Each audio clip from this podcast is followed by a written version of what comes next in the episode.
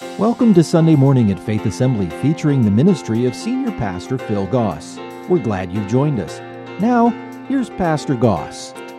We've talked about how that you and I, once we become Christians, have a brand new identity. In 1 Peter chapter 2 verse 10, once you had no identity as a people, now you are God's people. And we talked about how Satan is doing everything he can to get you to live out of your identity of who you are, to get you to live just like the natural carnal you, rather than as a free person in Jesus Christ. And so he that constant battle. But here's good news. God is also working to help you know your identity and to keep you living in it. So he is with you, helping you, guiding you. And today, what we're going to talk about is how you discover your identity. Your identity discovered. How do I do that? What's going to happen? And it's a process that all of us go through that God puts us through so that we'll live in the identity that He designed for us and who He called us to be. And we're going to look here in, in the 32nd chapter of Genesis. There's this great story of Jacob and how he wrestles with God. Because have you ever noticed that when God tries to pushes you to do something, you kind of fight against it? Come on, you do. Turn to the person next Yeah, you, you do that. You know, you, you do. And, and God says, Look, I, I know you're kind of hesitant. I know you're going to push back, but I'm going to push you forward and help you get there. And so God puts him through a process that you and I often go through as well in finding our identity and staying in it. First of all, you have to address the past. Now, I know it seems like I deal with this a lot because it's a really important thing. I don't think we understand how much the past has an influence on us. And so you have to address it. And that means that you have to address your failures. Anybody got anything you, in your past you wish you didn't have? Got any mistakes you made, regrets you've got, all the things you should have done you didn't do? All of us do that. And so you've got to address them. And so we pick up the story in Genesis 32 and verse 3. Jacob sent messengers ahead to his brother Esau, who was living in the region of Seir in the land of Edom. Now, remember, Jacob's the guy who stole Esau's birthright. They didn't get along. There was bad blood between them. Bad man. It's his twin brother. And so he's going there and he told him, Give this message to my master Esau. Notice kind of playing around here, getting him, buttering him up. Humble greetings from your servant Jacob. Until now, I have been living with Uncle Laban. Now, they haven't met since the event, since the transaction took place, since the birthright was stolen. And now I own cattle and donkeys and sheep and goats and many servants, both men and women. In other words, now I have a lot of money in the bank. I have sent these messengers to inform my Lord of my coming, hoping that you will be friendly to me. In other words, I'm sending a bribe. I'm going to do everything I can so that you'll take care of me. And after delivering the message, the messengers returned to Jacob and they reported, We met your brother Esau. He is already on his way to meet you with an army of 400 men. Uh oh. Your failures. He's trying to address them. He's trying to make things right. He's trying to undo some of the things that he did in the past. He was guilty. He did it. Now, he wasn't the only one. His, he was a mama's boy, and mama put him up to it. But he's coming to a place now where he's admitting, you know what? I did some things in the past that I know have hurt you. I've did some things in the past that I'm not very happy about.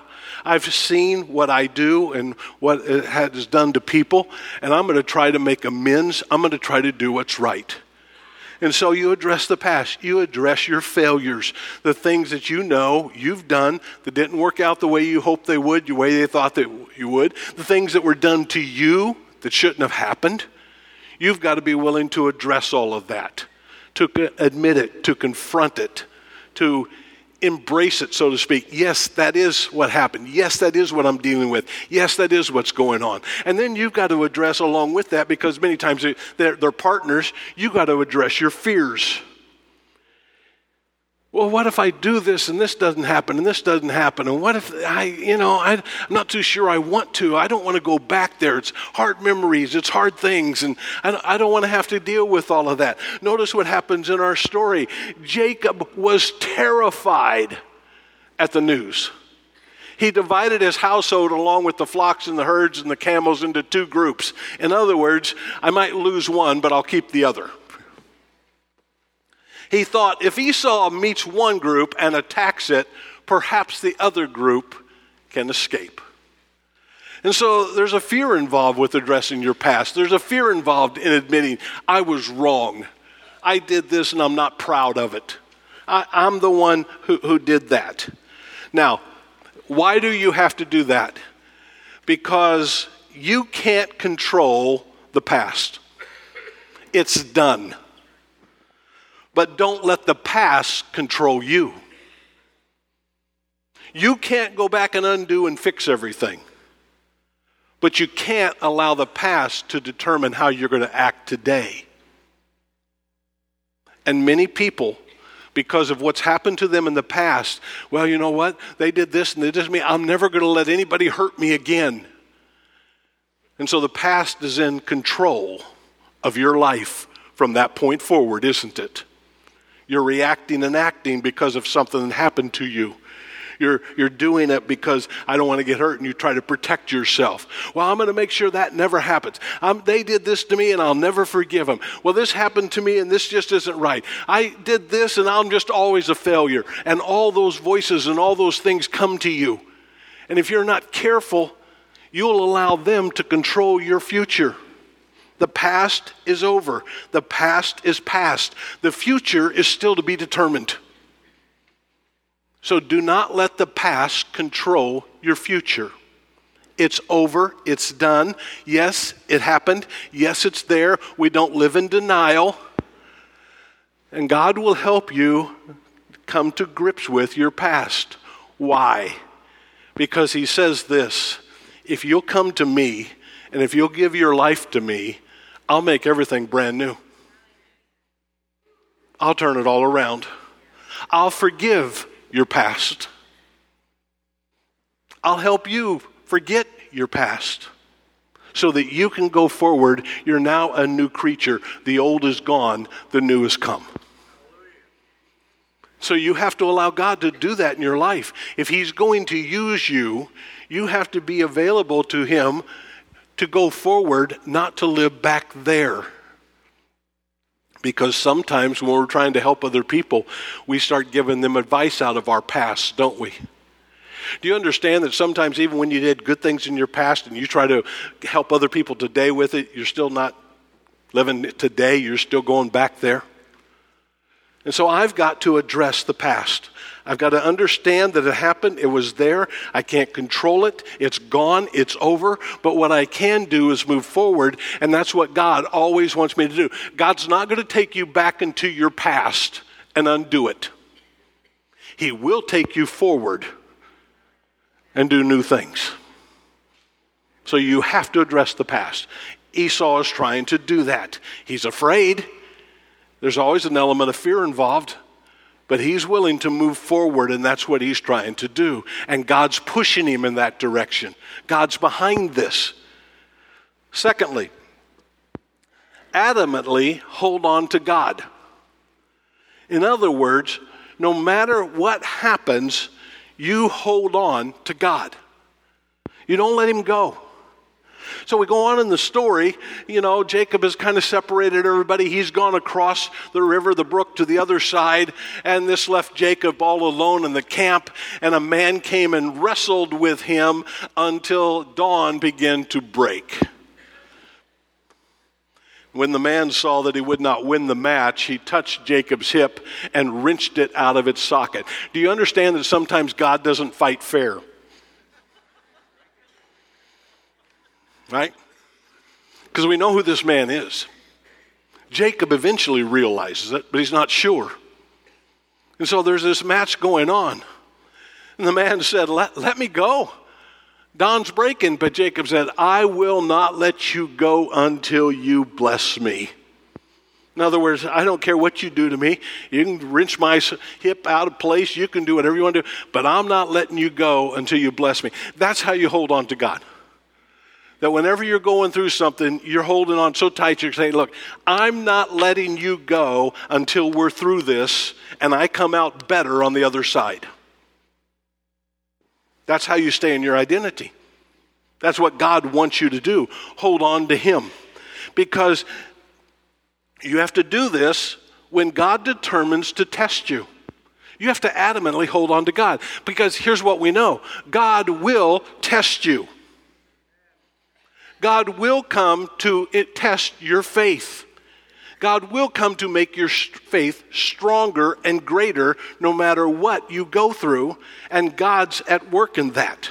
And therefore, James writes in James chapter 1, verse 2, he says, Look, brothers and sisters, when troubles of any kind, now that covers them all, doesn't it? That's, and it, whatever you're facing, that falls under the any kind category. Come your way, consider it an opportunity for great joy. James sick. You kidding me? Joy? it's not notice it's an opportunity for joy. You don't have joy because the troubles are coming. You realize that the troubles have an opportunity attached to them.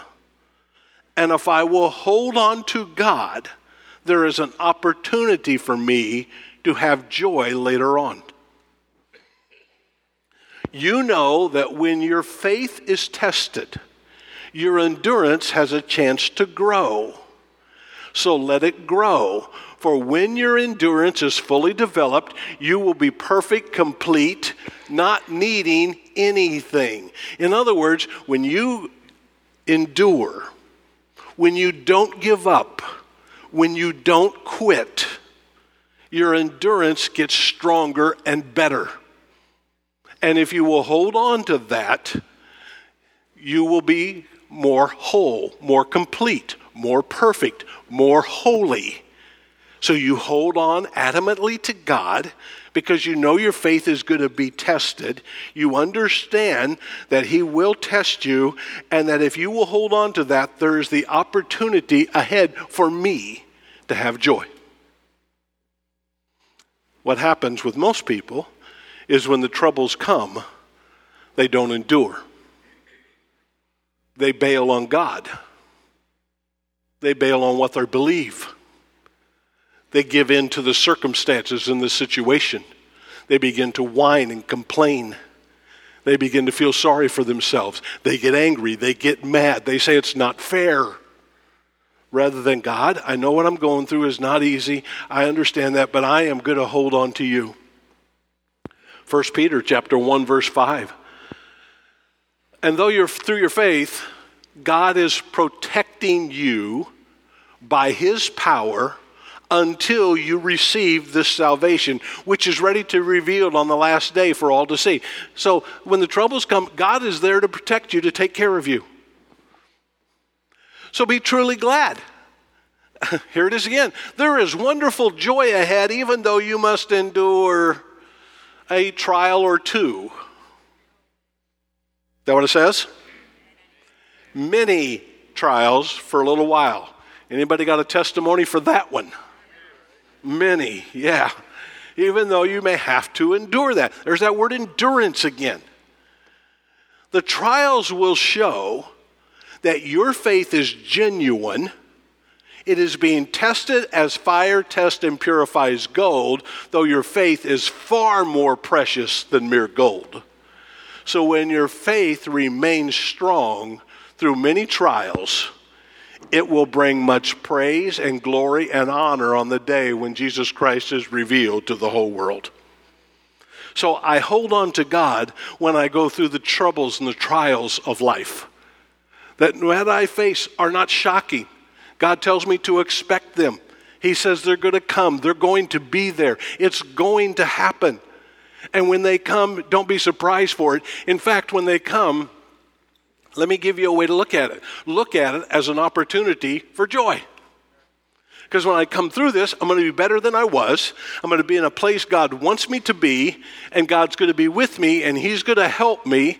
And so I just have to endure through this. And what's my endurance? God, I will not let you go until you bless me, until you take care of me, until you get me through this.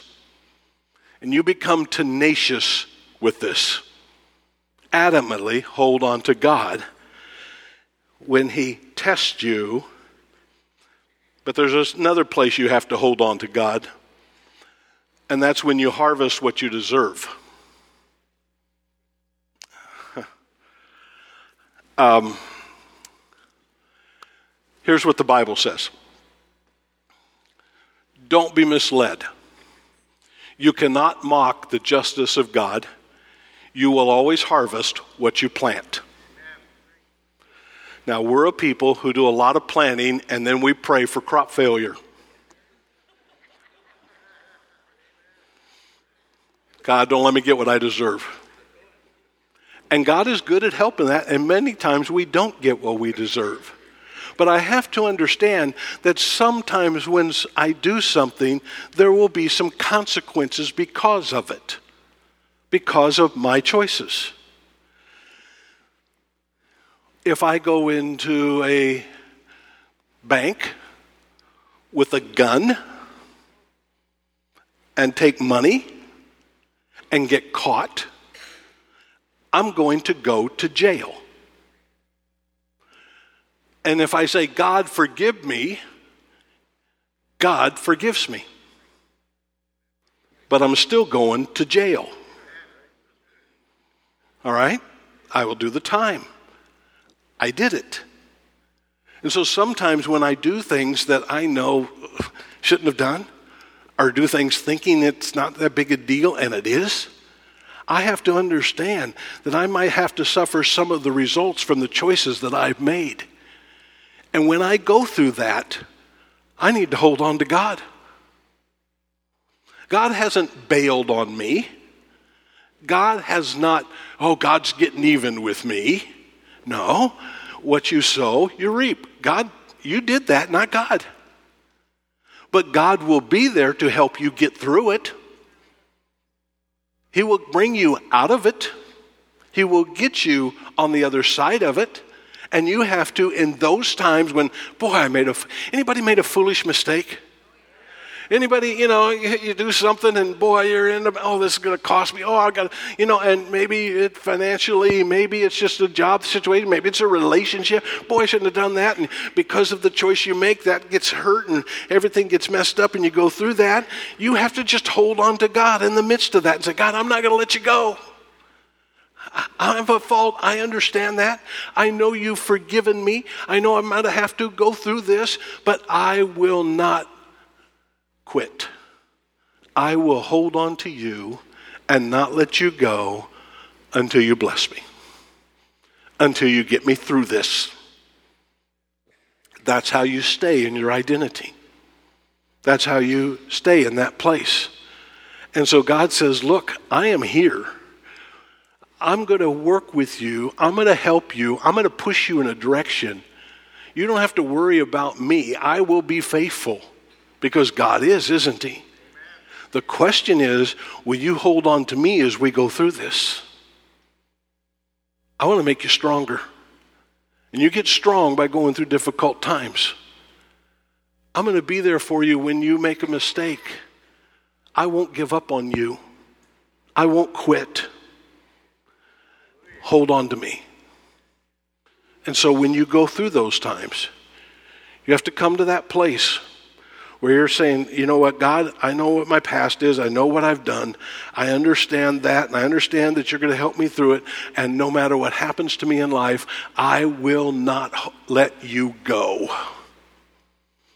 I'm going to keep serving you. I'm going to keep doing my best. I'm going to keep following you no matter what. Now, here's the hard part you have to admit who you are.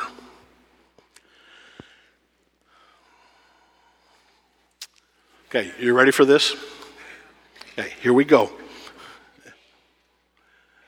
Genesis 32, back to our story. What's your name? This is God asking him. The man asked. He replied, Jacob. Jacob means deceiver. Jacob means someone who fights against people. That's not a good name to have, is it? But it has very adequately described Jacob's life up to this point. Your name will no longer be Jacob, the man told him.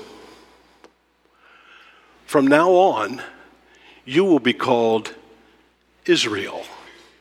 You wonder where the name came from? Here it is. Because you have fought with God, Israel wrestles with God, and with men, Jacob wrestles with men, and you've won. Wow. I love winners. I love winning. I'm a little competitive. Okay, I'm a lot competitive. So I have to admit who I am. Now, here's the thing we are very good at determining other people's issues. We are horrible at being honest with ourselves. We're, we think we have a degree in being able to label other people and tell them what's wrong with them we have flunked the school of looking at us. And so it's easy for us to look at other people. Wow, they're doing that and they're doing that, and there's why, and they need to stop that and everything. But when you have to look at yourself, you don't like it, do you? Now, if you think you do, then here's what we do. If you're with somebody, uh, if, if you're with a person who thinks they are honest with themselves, you have my permission that on the way home, you can turn to them and say, Let me tell you some things that are wrong with you.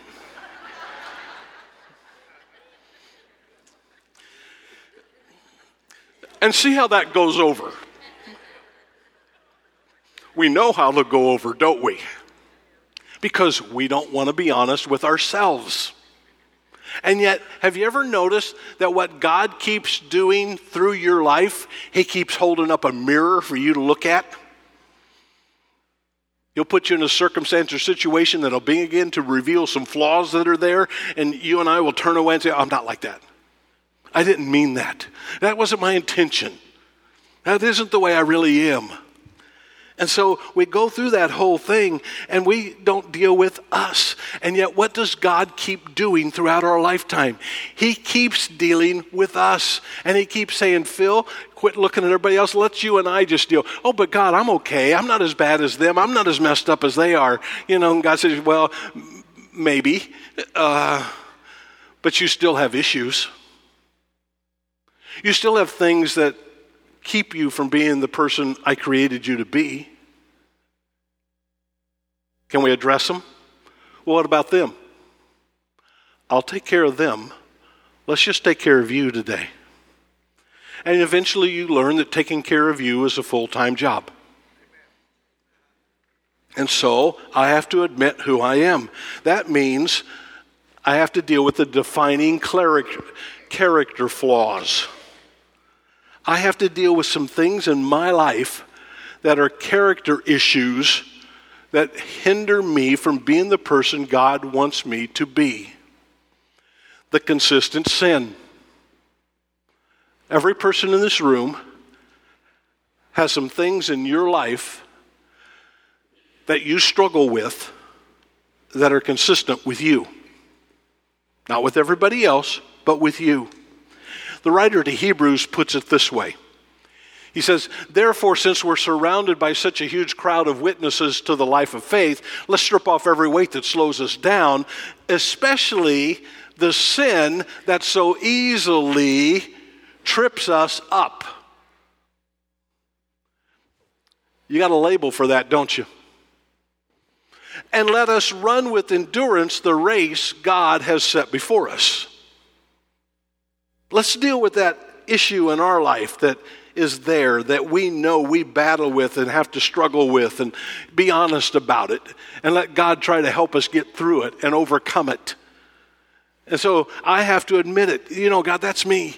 I don't like it. I know you don't like it. But God, it seems to be a persistent thing in my life that I keep having to address. Would you help me get over it? Help me overcome it. Help me get through it. Because you never deal with something until you admit it. As long as you're shifting blame, well, God, or making an excuse, well, I'm not really that way, it's because of this, and it'll never happen. So I have to deal with that, that persistent. Also have to deal with the controlling issues. Controlling issues. There's other issues that I have to wrestle with that are there for me because let me just let me make it very practical, name a few for you. Pride, selfishness, bitterness, gossip, anger, issues that control us, that are there that put us in a wrong place, that we're susceptible to. The writer in Proverbs says, The Lord sees clearly what a man does, examining every path he takes. Wow. You may not see it, but God sees it, doesn't he? And the Holy Spirit is very good at bringing it to the forefront and pointing it out. Why? To make me feel bad? No. To let you know it's there so that you and God can deal with it and overcome it. An evil man is held captive by his own sins. They are the ropes that catch and hold him. That's pretty strong language. He will die for lack of self control. He will be lost because of his great foolishness, his unwillingness to address it. So I have to address the things in my life that I know aren't pleasing to God, that I have to deal with day after day. Not trying to cover them up, not making excuses for them. God, it's me. Help me. God, I want to take care of this. God, I want to deal with this. And so when God comes to Jacob, he wrestles with him and he says to Jacob, What's your name? What's he asking him? Jacob, who are you? And Jacob has to reply, I'm a deceiver. I cheat people. I take advantage of people. I've done it all my life. Oh, but if I do that, oh, notice the story? Okay, Jacob, good. Glad you got it out. Glad you know who you are. Now, I'm going to make you somebody brand new. We're going to change that name. We're going to overcome that flaw. I'm going to make you into Israel. wow. God takes a cheat and makes him into Israel. That's incredible. But he does the same thing with us, doesn't he? So not only do I have to deal with this, I have to also deal with the destructive personality flaws. Now, these are the flaws, and, here's, you know, you have them eh, when you begin to say, do this. Well, it's just who I am. I was born this way. And you begin making excuses for the way you're acting, and you blame it on well, it's in my genes. It's my parents. It's how I was raised. I've been this way since I'm a child. It's always been like this. This is just is who I am. And Proverbs writer says there's a path that before each person it seems right, it seems okay. It seems like it's just who you are. The problem is it ends in death. It ends in death. You see, we make excuses we've refused to institute changes in our life that would make us more godly. And God can't bless what you won't address.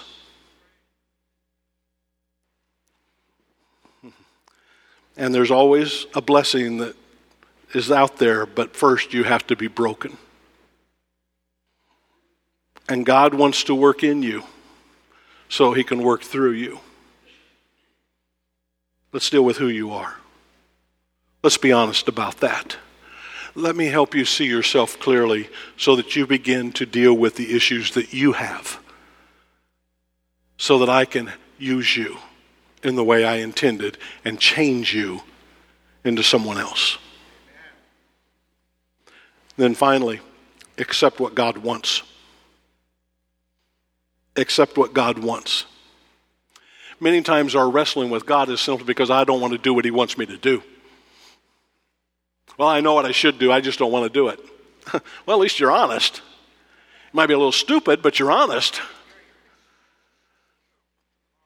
Notice what he says here. Genesis, back to our story. Please tell me your name, Jacob said. You know, tell me what you are. I want to know about you. I, see, he always wants to pass the buck, doesn't he? Said, tell me about you. Tell me about you. Why do you want to know my name? The man said. Then he blessed Jacob there. And Jacob named the place Peniel, which means the face of God. For he said, I have seen God face to face, and yet my life has been spared. And the sun was rising as Jacob left Peniel. And remember that point where God touched him in the hip and didn't wrestle fair? Jacob limped for the rest of his life.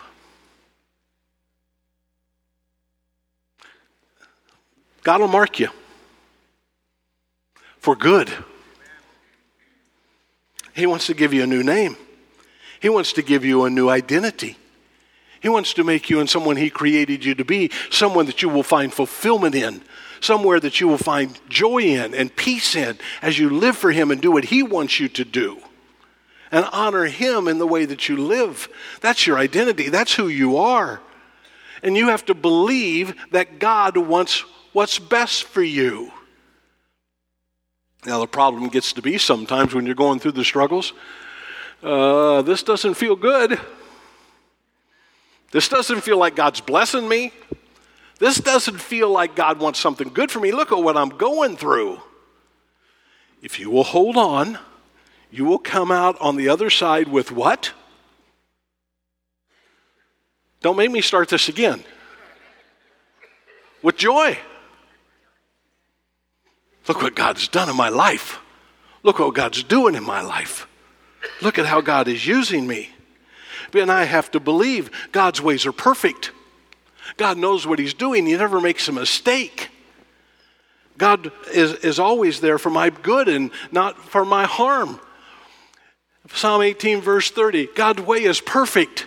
All the Lord's promises prove true. He is a shield for all who look to Him for protection. James chapter 1. If you look carefully into the perfect law that sets you free, and if you do what it says, and don't forget what you heard, God will bless you for doing it. I'm not going to let you go until you bless me. He will. If I hold on. So I have to believe, God, I don't like this, but I know you're doing what I need to have done in my life, and I know you never make a mistake about this. You know who I need to be more than I do. So, God, I'm going to hold on to you no matter what happens. And when I get done with this and we get done with this, there's going to be joy, and I'm going to be better able to live in the identity that you have for me as a Christian. And then I have to believe that God's way are profitable it will make my life better. God's not out to destroy you. God's not out to get even with you. God's not out to hurt you. God is there to help you. Proverbs 11:23 The godly can look forward to a reward while the wicked can only expect judgment.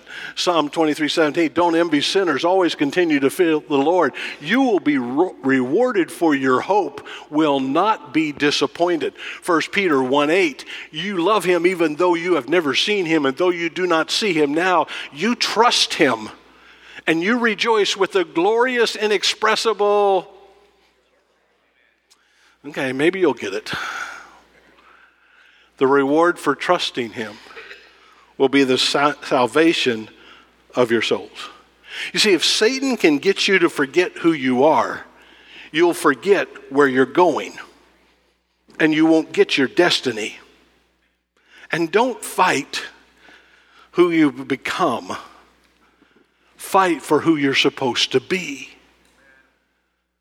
This is what we're fighting for. Well, I don't know what I'm supposed to do. Would you put that aside? And let me give you another phrase to say. I need to be who God created me to be Quit worried about what you're supposed to do and start putting emphasis on who you're supposed to be. Because if you'll be the person God made you to be, you will do what God wants you to do.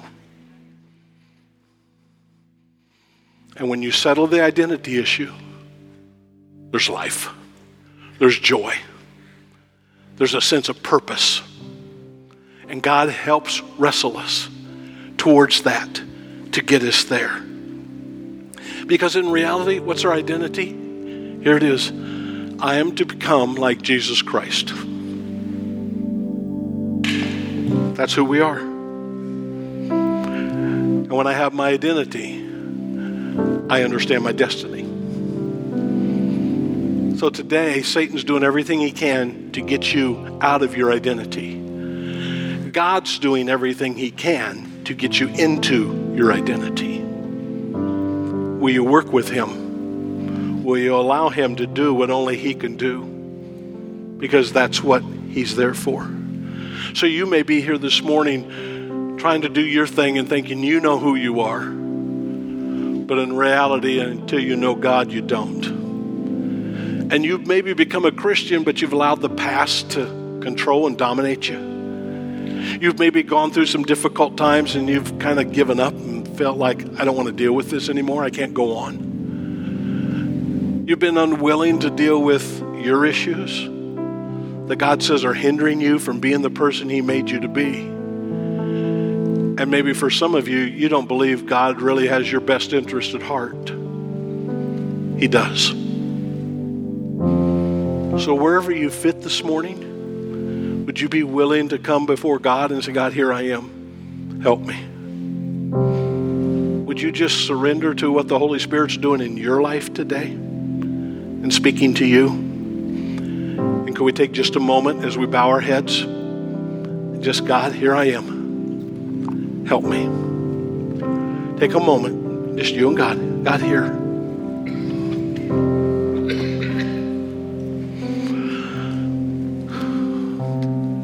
Lord, this morning, we come to that place where we realize you're at work in our lives and you created us to be more than we could ever imagine.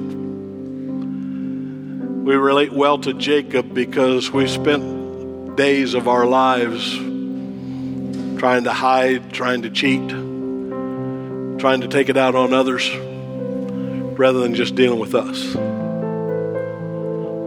So, God, today would you help us to allow you to help make us into the person you made us to be, to cooperate with you as you work in our life, to make us more like you? You help us to adamantly hold on to you no matter what? Thank you for wanting to use me. I'm overwhelmed. May your name be honored, we pray. Amen. Thank you for joining us for today's service. If you would like to talk with someone about what you've heard, please visit our website at faith.ag or call us at 239 543 2700. If you're in the Fort Myers area and don't already have a church home, you're invited to join us for Sunday morning at 8:15 and 10:45 a.m. Faith Assembly is located at 7101 Bayshore Road. Join us again next week for Sunday morning. Faith Assembly Sunday Morning is a production of Faith Assembly Media Tech, North Fort Myers, Florida.